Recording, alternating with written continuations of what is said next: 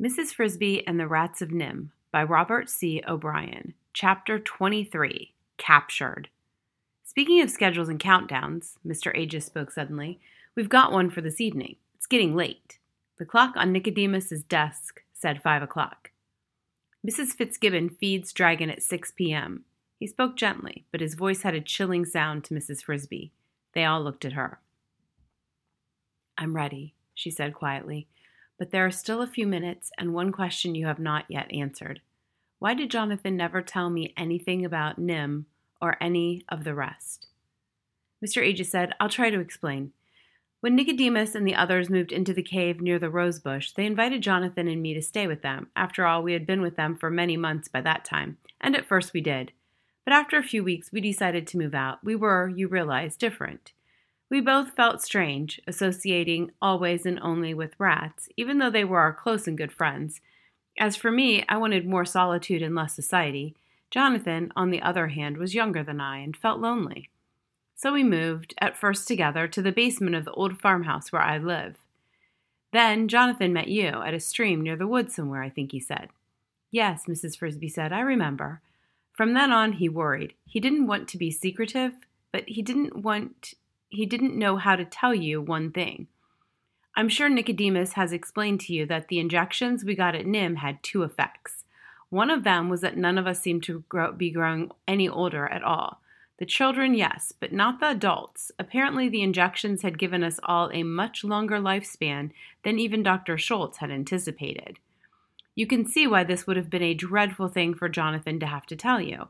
You never had the injections. That meant that while he stayed young, you would grow older and older and finally die. He loved you, and he could hardly stand that thought. Yet, if it was distressing to him, he thought, how much more painful it would be to you. That is what he could not bring himself to tell you. He would have told you eventually. I know he intended to. Indeed, you would have found it out yourself. You would have seen it happening. But it was hard. He kept putting it off. Then finally, it was too late. Poor Jonathan, said Mrs. Frisby. He should have told me. I wouldn't have minded. But will my children also have longer lives? said Nicodemus. We don't know yet. We think so, but our own children aren't not yet old enough to be certain. We also know they have inherited the ability to learn. They master reading almost without effort. He stood up, took out his reading glasses, and looked at the clock. But Mrs. Frisby interrupted again. One more thing, she said. What happened to Jenner? Nicodemus said he left. He was against the plan from the start. In our discussions, he tried to persuade others to oppose it too. Only a few joined him, though there were some others who still who are still doubtful about it. They're going to stay with us and try it. The argument stayed reasonably friendly, but the last straw for Jenner was when we decided to destroy the machines. Destroy them? For two reasons. One, so that if anyone ever finds the cave, there won't be any evidence of what we've been doing. Nothing but broken bits of metal, debris that will look like ordinary junk. We'll pull our, out our electric cable, our lights, and water pipes. We'll close up all the tunnels leading in. The other reason is more important. When we move to Thorn Valley, we're going to have some hard times. We know that, and we're braced for it. If this cave is still open with the machines and lights, the carpets and running water still here, there will be a terrible temptation to give up and move back to the soft life. We want to remove that temptation. But when Jenner heard the decision, it was made at a meeting, he grew really angry. He denounced us all as idiots and dreamers. He stamped out of the meeting, and a few days later, he left the group forever, taking six of his followers with him. We don't know where they went, but we think they will try to find a place where they can set up a new life like this one. I wish them luck, but they'll have trouble there won't be any toy tinker this time. They'll have to steal their machines, everything. That worries us a bit because if they get caught, who knows what might happen. But there's nothing we can do about it. We're going ahead with the plan, and once we get to Thorn Valley, I think we can stop worrying. Justin stood up. It's time to go. He picked up the paper with the sleeping potion in it. Mrs. Frisby, Justin, and Mr. Ages walked together up the long corridor to the rosebush. Remember, when you come through the hole in the kitchen, Mr. Ages said, you'll be under a cabinet. It's low, but there's room to move.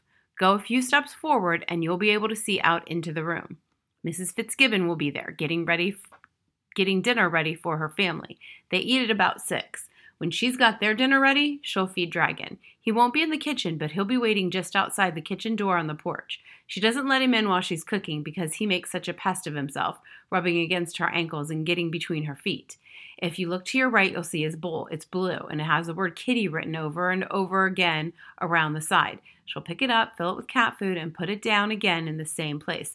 Then watch closely. She'll walk over to the door to let him in, and that's your chance. Her back will be towards you. She's got to walk about 20 feet. It's a big kitchen. The bowl will be about two feet from you. Be sure the paper packet is open. Then dash out, dump the po- powder into the bowl, and dash back. You won't want to be in sight when Dragon comes in. I can tell you that from experience. Is that how you got hurt? I got there a few seconds late. I decided there was still time. I was wrong. At the arch in the rosebush, Mr. Ages left them. With his cast, he would not be able to climb through the hole to the kitchen. There was no point in going further. Mrs. Frisby and Justin moved out of the rosebush and looked around them. It was still light, though the sun was low on the horizon. Straight ahead of them, perhaps 200 feet away, stood the big white farmhouse. Dragon was already on the porch, sitting just outside the door, looking at it expectantly. To their right was the tractor shed, and beyond that was the barnyard fence and the barn itself, casting a long shadow.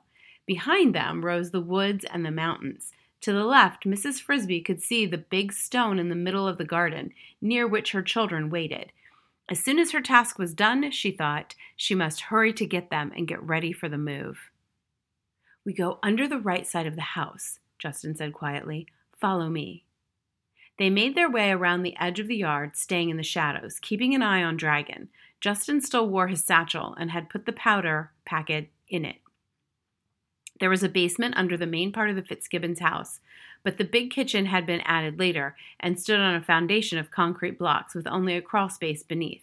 As they approached the gray foundation, Mrs. Frisby saw that near the middle of it, a few inches off the ground, there was a square patch of darker gray.